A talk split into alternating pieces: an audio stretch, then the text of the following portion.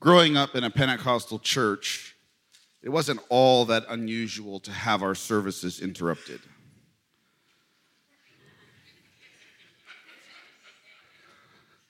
Most of them were divine and wonderful, but some of them were odd. You like the grace and the polish that I just put on that, right? Yet I don't think I can ever relate to a moment like this the physicality of the whip, the sound of the coins falling all over the stone floor, and the sound of tables being kicked over. It may have happened meta- metaphorically on more than one occasion in church, but there's a big difference between imagining what that's like in a figurative sense and really hearing it, really seeing it. This is a passage that causes some cognitive dissonance for people. Because this text, this story presents a side of Jesus that's a little bit different in our mind from the Jesus who says, Suffer the little children to come unto me. This Jesus is a little bit different than the Jesus who's willing to be interrupted and go to somebody's house and pray for their sick child. I want to make it clear up front what Jesus is not doing in this story that we've heard this morning. Jesus is not using violence to gain control of over a situation that he previously didn't have. When human men and women use violence, it's an attempt to assert our will and to gain control in a situation that is out of our control and Jesus does not have this need. Jesus does not have this lack. He doesn't have this pressing urgency to get control of an out of control situation. Jesus' emotions are not so worked up that he cannot help himself. This is not a tantrum. This is not a show of power. As a matter of fact, this is an act that ultimately will be part of his undoing. If you remember when Jesus is brought on trial before Caiaphas and the rest of the Sanhedrin, they bring this story up, don't they? No, this is altogether different. This is the story of Jesus judging a system. This is the story of David's rightful heir the true king of Israel, walking into the temple of the fake king of Israel, his name was Herod, and judging a system. Many of you have probably heard sermons preached out of this text that are focused on money, that are focused on money changers, that are focused on the coinage, that are somehow, I've even heard people say you shouldn't sell books in church because of this story. You shouldn't sell products to people in church because of this story. And I, have even heard more elaborate discussions that have some weight that talk about the ways in which money changers would have been manipulating and taking advantage of outsiders who've come from out of town to worship at the Passover. And if it, any of you have ever traveled abroad and changed money, you know it costs money to change money, right? Ooh, ooh sometimes that's quite quite a, we've all felt that scam. And so there's been talk about the fact that this is a, a, a, using worship as an opportunity to prey on people financially. And while there's certainly a strong argument and, and a great discussion to be had on those points i don't think that is ultimately please hear what i'm saying i don't think it's ultimately where jesus is headed I don't think that's the big problem materialism, the ways in which Gentiles would have been pushed aside. I think something deeper, something bigger, something more historic is at work here. We have to remember this city, Jerusalem, is the epicenter of Jewish life. And this temple, this site, is the locus of God's presence. We just sang Emmanuel, God with us. And I think sometimes that sort of language just flows over our lips so effortlessly. God is with us. You are here. You are holy. We're standing in your glory. I love the lyric, but I think the reality is we'd probably all be on our faces, not standing. Our knees would buckle, would they not? Remember the story in the garden when they come to arrest Jesus and he says, I am he, and they all get slain in the spirit? That's Pentecostal talk. They all fell down on their backs, it says in the gospel. That's how we all did. Like, we, this idea that we're in the presence of God, we have to be careful, friends. Don't you think? I mean, the presence that we so enjoy, I think it's a sort of presence that only one person out of a nation would ever experience, and that once a year. A high priest going into the Holy of Holies, and we do it week in and week out.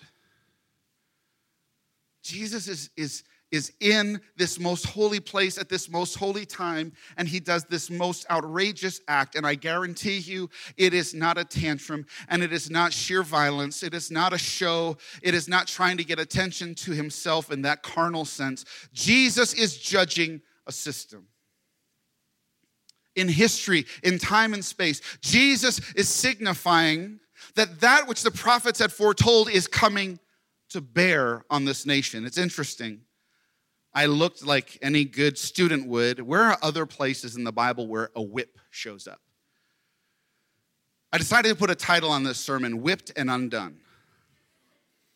Whipped and Undone. Where does a whip show up? Aside from an obscure proverb that talks about a whip being for the back of fools, a whip shows up one time in the Old Testament, and it's in Isaiah 10. And the only time a whip shows up in the Old Testament in this sense is it's Isaiah saying that God would wield a whip against Assyria. The whip is in God's hands as far as the prophet is concerned, and it's judging the exile. This time period when Israel was dragged out of her nation and brought to foreign lands, and Assyria was the first captor that showed up in the eighth century to do this. What's interesting is that the exile never truly ended. When Jesus stands in the temple, he's standing in the temple that was built by Herod under the watchful eye of Rome. He's standing in a temple that is being administrated by high priests, a Sanhedrin, who serve at the pleasure of Rome in order to keep the peace. They are, as one theologian called them, illegal guardians of the Jewish faith. They're not pure. If anything, they are continuing the exile because they're puppets of an empire that rules the land. It's almost like saying, well, you're home, you're back in Israel, so the exile's over, but you're not free. These priests, this system, this temple was all designed to keep enslaved people unaware of the fact that they were enslaved. Isn't it ironic? John says that Jesus made a whip. The language is strange in the original Greek. Did he make it? Did he grab it? Did he have it? It would have been really wild to watch Jesus just make a whip, just looking at everybody like, eh, what do you think I'm doing? it's a little bit weird uh, to say the least. But just one thought to maybe throw in as an aside here when we go home, because hopefully we'll think about this after this moment. Isn't it ironic at the very least that the whip, he probably got it from the people who were selling the animals? In other words, the very instrument that was used to manage the animals, Jesus used to drive the animals out. And I think there's something we should consider in our lives, and that is what if God takes the very things in our lives that we use to assert control? And Jesus will take those very things to destabilize us for his purpose. Needless to say, the money changers, tables overturned, sell, sellers of cattle oxen. John is the only one who includes them. This is a story that shows up in all four gospels, and John sees fit to include the cattle. Now, what's interesting about this is the, cattle being sold, the doves being sold. Augustine has this wonderful line where he says, uh, the, the synoptic gospels talk about sellers of doves. And a dove is a type of who? The Holy Spirit. So Augustine says this thing. He says, The Holy Spirit is not for sale. Hello. This is something where we start to get into this weird, unrelatable concept of animal sacrifices, right? I'm guess has anybody ever offered an animal as a sacrifice? Good. Okay, I was hoping we wouldn't get any hands raised. Brent and Janice are here to speak with you afterwards if that was the case. So we have these animals who are coming into the temple, being brought into the temple for sacrifice. We have to give ourselves a little bit of context for this. And just bear with me because I know we have a little bit of history and a little bit of Bible to, to bear up under. Our Old Testament reading for today is from Exodus 20, which is famous for the Ten Commandments. So in Exodus 20, we have God giving of the commandments, which is really establishing a covenantal life for Israel. He's saying, You are my people, you are chosen, you are called, but this is what it looks like to live in that covenant. You don't have other gods. This day of the week is holy for you. You treat your parents this way. You don't kill, you don't lie, you don't steal, you don't covet, you don't commit adultery. This is what it looks like to live a covenantal life. And right after that in Exodus 25, he comes to Moses and he gives them he gives Moses architectural plans to build the tabernacle. And in the eighth verse of that 25th chapter of Exodus, God says this I want you to build a tabernacle, listen to this phrase, that I may dwell with them. God coming to us, what we sang about this morning. So we have this covenantal life, and now we have this promised presence among us. And then we get to everybody's favorite book of the Bible, Leviticus, right? The whole balance of Exodus is basically the working out of this tabernacle construction. And then you get to Leviticus, and you're like, for those of you that like do the Bible reading plans, that was like the worst, right? You're like checking off the boxes. You're like, Exodus 38 through 40, great. Oh, Leviticus 1. And it's guilt offerings and grain offerings and peace offerings and scapegoats and a weird goat with a name that we can't pronounce who goes into the woods. All of this stuff is happening in Leviticus, and we're like, what is going on? Right? But Leviticus is the basis for the animals being in this temple that Jesus is driving out with a whip. The reason the animals are there is because of Le- Leviticus. And why is Leviticus in our Bible? Leviticus is the book of grace. You're all like, yeah, obviously. right? Well, think about it for a moment. God says, okay, here are these 10 commandments, and here's my presence. How long does it take you to break the 10 commandments? morning, an afternoon, a couple days if you're in Lent, right? You're holy. Okay? Some of you are breaking the commandments while I'm preaching. Okay? But here's what we know this now creates a problem because we have God's divine laws and God's divine decree, decree, and we have God's promised presence, but we're not able to live in such a way as to maintain this good arrangement we have in Exodus. We are falling short. And so Leviticus is God providing a way to restore us as much as we need restoration. God providing a way for us to stay connected despite ourselves. That's what the book of Leviticus is about in some meaningful way. The problem is, we often think that God tried the animals and the animals didn't really work out too well. So he's like, Jesus, I'm sorry. I told them spotless sheep, it didn't work. You know, like there's this we have to talk meeting, right? You hate that when somebody's like, we have to talk. You're like, oh no. The father says to the son, Jesus, we, we have to talk. Jesus like, what? What did I do? You know that thing we set up in Leviticus? It is not working at all. I think you're going to have to just get killed.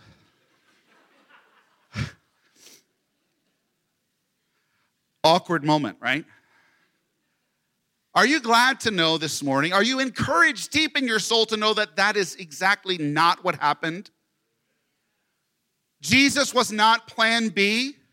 He was slain from the foundations of the world. Jesus is not plan B. He didn't go to the cross because everything else that they had been trying failed. That's not why he went to the cross.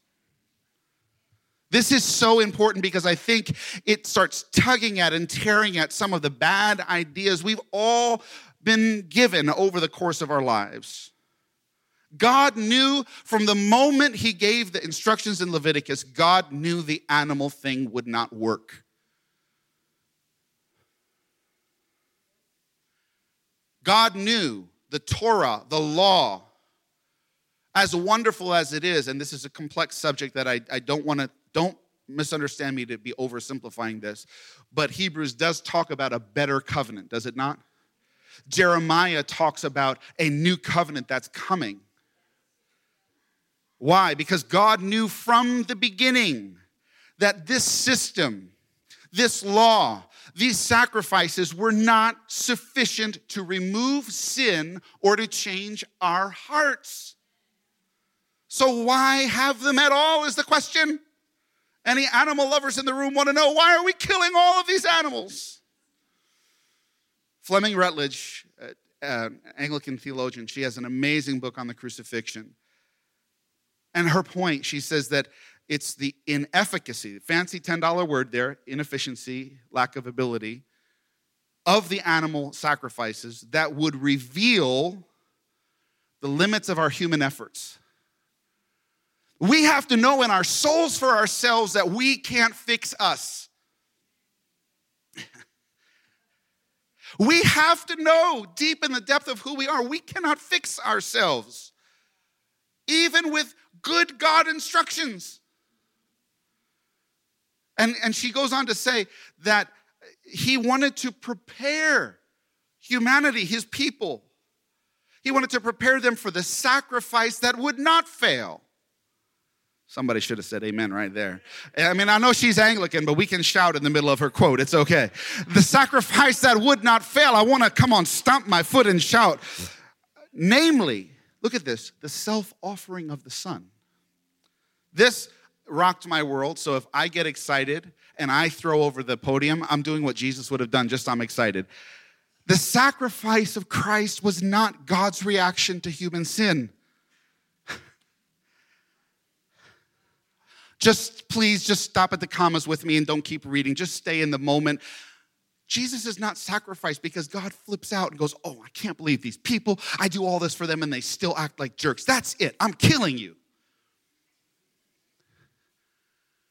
The sacrifice of Christ was not God's reaction to human sin, but an inherent, he can't help himself, an original movement within God's very being, Father, Son, and Holy Spirit.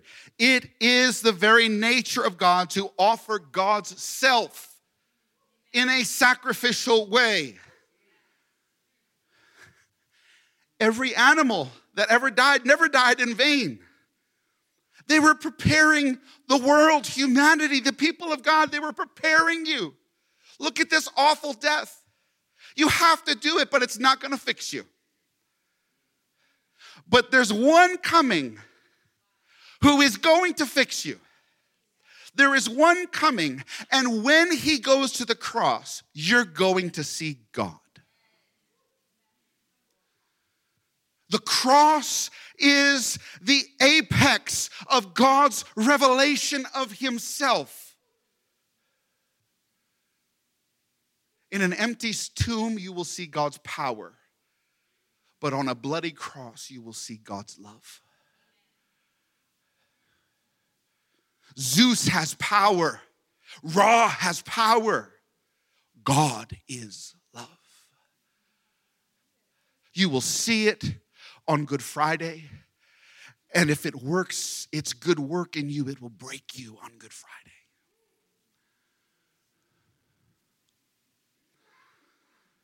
This is not plan B, friends.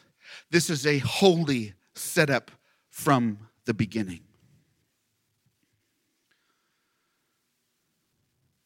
What's odd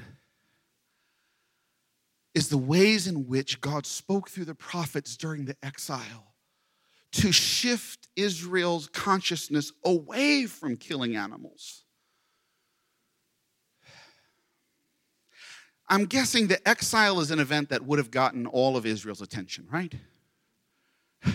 Okay, we're dragged off in chains. It's kind of like you ever been in a moment where you're sick in bed or in a hospital, like, God, I said I wanted more time with you. Here we go, right? You're dragged off into exile. You watch this temple that you're convinced is not only God's house, it's the master bedroom. And it, it is ransacked and it is desecrated by Gentiles who should have been weak in the face of Yahweh. And yet the prophets speak to us about this shifting position that God has. In other words, that the sacrifices and the rituals and the law were not able ultimately to justify Israel. Think about this Isaiah chapter 1, verse 11. God is speaking. What does he say? What to me is the multitude of your sacrifices, says the Lord. I have had enough of burnt offerings of rams and the fat of fed beasts. I do not delight in the blood of bulls or of lambs or of goats but he asked for them. Hello? Jeremiah chapter 6, verse 20. Your burnt offerings are not acceptable, nor are your sacrifices pleasing to me. Hosea chapter 6. I desire steadfast love and not sacrifice, the knowledge of God rather than burnt offerings.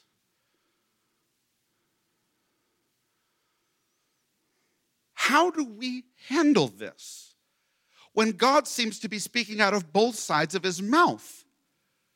Leviticus he gives us chapter after chapter of instructions on how to bring these animals to deal with sin, how to kill them, what animals you're allowed to use in a sacrifice, and what ones you're not allowed to use. And now he says he doesn't want them, they're not pleasing, he's not interested. Stop bringing them. How much of our preaching and our teaching and our Bible reading has indoctrinated us to believe that God never changes. In the worst sort of concrete, stagnant, lifeless way. In other words, we have been given a domesticated, cooperative, predictable God that allows our preachers to be filled with certainty. But we have to ask ourselves what is God thinking? Is he capricious? Is he finicky? Is he that person who told you when you first got married he liked your meatloaf and now 12 years in you realize he doesn't like your meatloaf?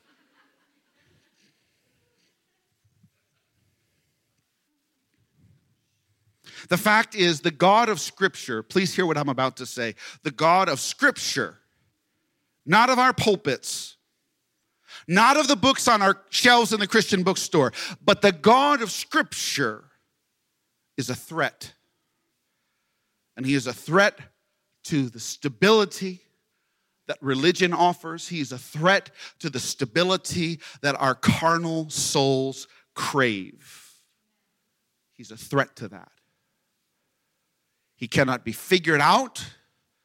He cannot be thoroughly understood cannot be wrapped up and packaged with a bow on top and say, This is God. Because as soon as we say that, He comes in and He takes the whip out of our hands and destroys the very system we were using. Religion tends toward, it has a proclivity for the status quo rather than the action of God. Let me say that again. Religion has an appetite for the status quo rather than the action of God. Friends, Israel, as we see it in John 2, Israel was more content and more interested following the clear instructions of Moses rather than wrestling with the vague and quite unresolved oracles of Isaiah. Let me just stay in Leviticus where I know if I bring this kind of animal, God will be happy. I don't want to think about Isaiah who said God doesn't want that animal anymore. I don't want to think about Hosea who said, I want your love and not your sacrifice. I don't want to think about that. Just give me what I know. This is what Jesus is judging in the temple. This is more important than money changers ripping people off. Because what this is, is this is an obstruction. This is a blockage. This is a hurdle blocking the people of God from the essence and the life of God. It's not a Jewish issue, it's a human issue. We all enjoy illusions of control. We all like the whip when it's in our hand. Right? When we can make the cattle go where they're supposed to go. When Jesus take the whip out of our hand, heaven help us. But he does it because he is the fulfillment of all religion.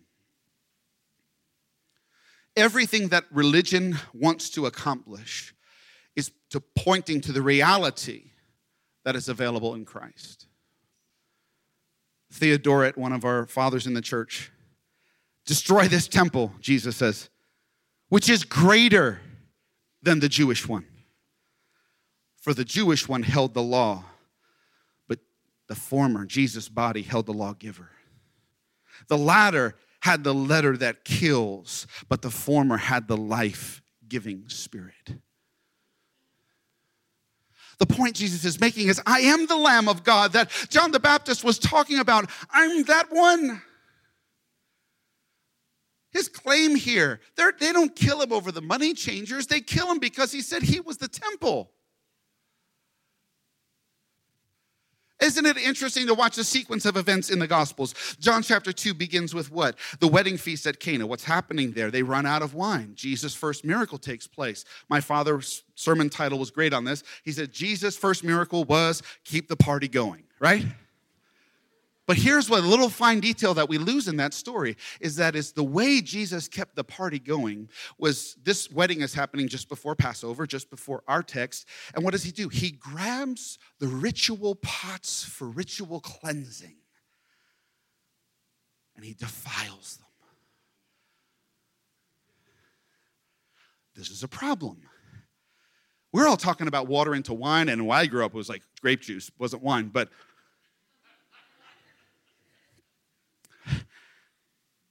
Jesus said, You're not going to need these ritual pots to cleanse you anymore. Let's use them to make wine. Another sermon for talking about how the wine really becomes the blood of Jesus. John chapter 3, what happens? The leader from this temple shows up to Jesus at night. And what does Jesus say? He says, You've got to go back and start all over again. This is not right. We've got to hit reset. You have to be born again. You have to be born of water and the Spirit. You must be born. That was your chance. You must be born. Thank you. Okay. How about this one? John 4, Jesus shows up in a Samaritan village and goes to a well, finds a woman there. Go get your husband. What does it end up with? She quickly changes the subject to talk about church. That will happen in the gathering space after the service. How are you doing? Well, praise the Lord. uh, anyway, that's a bad joke. And um, what does she want to talk about? What mountain are we supposed to worship on? This mountain, Mount Gerizim, or Mount Zion? And what does Jesus say? The Lord is God is looking for worshipers who will worship him not in a location, but in a way.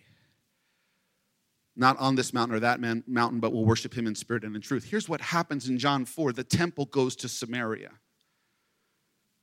Let me say that again.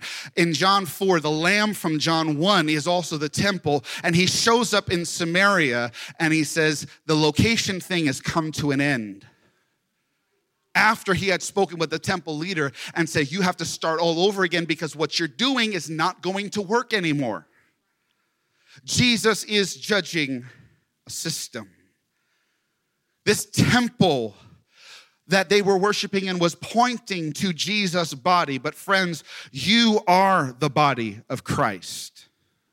You see, the temple was David's idea, wasn't it? If we go to 2 Samuel chapter 7, we discover that the temple was David's idea and God allowed it. The tabernacle was God's idea and he initiated it. God has always been a mobile kind of guy. Hello? He's always preferred tents to temples. Think about this from Stephen's sermon in Acts chapter 7. Stephen says, It was Solomon who built a house for him, yet the Most High does not dwell in houses made with human hands. As the prophet says, Heaven is my throne and the earth is my footstool. What kind of house will you build for me, says the Lord? Or what is the place of my rest? Did not my hand make all of these things? God is on the move, friends. It's the reason why in the Ezekiel chapter 1, that first chapter, the ark has become a chariot. Remember that whole wheel within a wheel thing? The ark has become the chariot. The place of God's presence is on the move. And this room today, as I look in every section, I see the movement of God because I'm looking at his temple right now. You are the bearers of presence, and you are going to move out of this place throughout Tulsa and the surrounding region, and you are going to be bearers of presence, not as Levites who would bear an ark on their shoulders, but as temples who would be tabernacling the presence of Most High God in your very soul as long as you have the old temple and the old system and the old sacrifices, this is being blocked. Zeal for your house has consumed me. You remember Jesus says that. Zeal for your house. Please note, I think it's worth looking at the difference between house and temple language. In the Gospel of John, Jesus is always talking about the house. Jesus is the temple. He's talking about the house.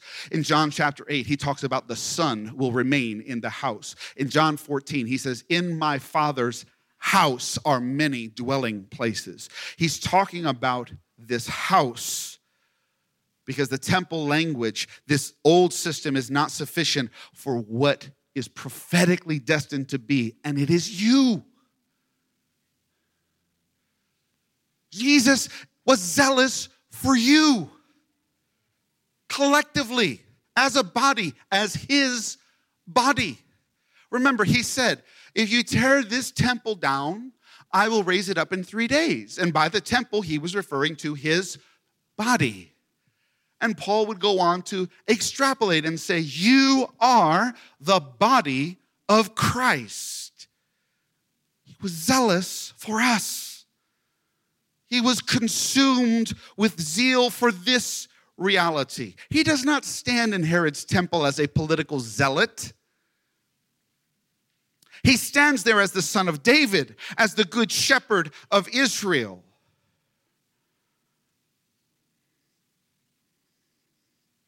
He stands there in authority. Here's the problem with everything that I'm saying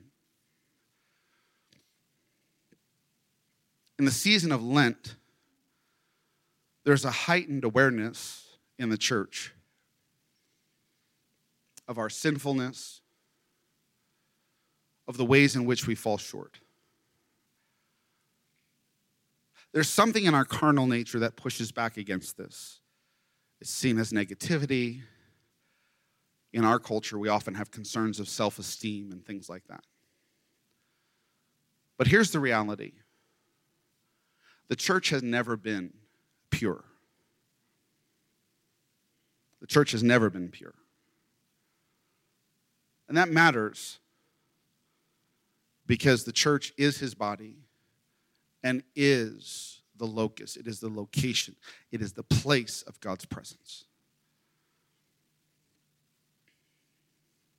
And we should not get to the end of this story coins tinkling on the floor, dust in the air from tables being kicked over and bleeding and mooing and huffing as animals are whipped.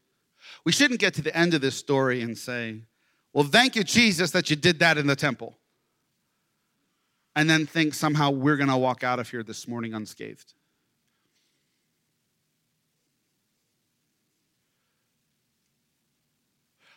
At some point, I think we have to read stories like this and say, Where are we?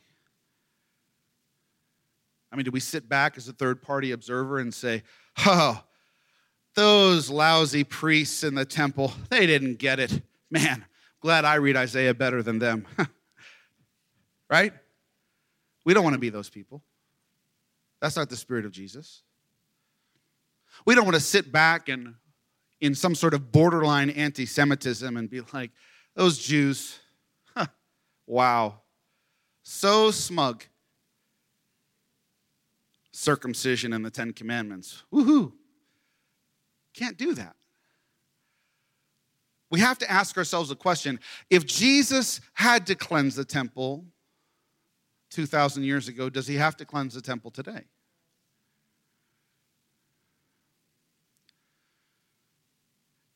Knowing what I said at the beginning of the sermon, Jesus does not cleanse the temple in anger. He doesn't cleanse the temple in manipulation. He's not cleansing the temple to try to get control of something that's out of his reach. He cleanses the temple. He takes the whip because he is undone. New Living Translation, when they translate that 17th verse where it reads, Zeal for your house is consuming, there's a footnote in there. It says, Concern for your house has been my undoing. In other words, Jesus, paraphrase, and I don't think I'm far off here, he says, I'm so passionate for this, it's going to kill me. That's what he's saying. I'm so passionate for my glory to be in my people and not in a building. I'm so passionate for people to see the Father through me on the cross. I'm so passionate to bring all of this work to fulfillment. It is going to kill me. Of course, he's quoting David from Psalm 69 when he says it. We have to understand it's in that same passion, it's in that same love, and it's in that same spirit that Jesus comes to us consistently. And like we read in the Song of Songs, the bride, we in our comfortable chamber. He comes and he knocks on the door. What is that? What other verse does that sound like? I stand at the door and I knock. Seven letters written to seven churches who clearly were not pure. Hello? The church has never been pure. It's why Jesus always comes knocking. He's always knocking on the door, listen, not of our building, but of our hearts. Why? Because that's his spot.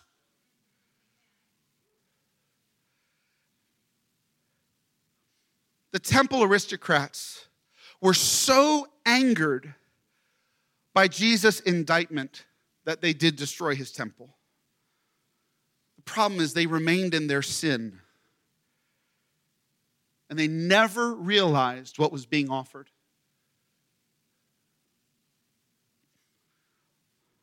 Bonhoeffer says it this way he says, renunciation of its claims to purity leads the church back into its solidarity with the sinful world. Through courageous acknowledgement of its being world, that's right, that's that, of its being world, the church is perfectly free from the world to become Christian.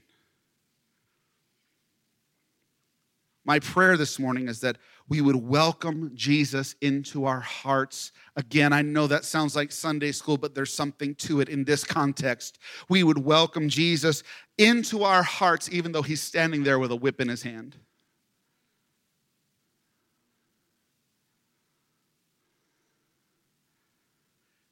And that he's come to drive out in this Lenten season anything that would hinder God's glory from being revealed in us. our pride, our fear, our anxiety, our prejudice, our materialism, our personality, whatever it is that's going to hinder the glory of God from being revealed through us, the freedom that is God. He stands at the door of our hearts this morning. And my prayer also is that, like Christ, we would be undone with zeal for his house, for his family, for his church, for his dwelling place. Let's pray this morning.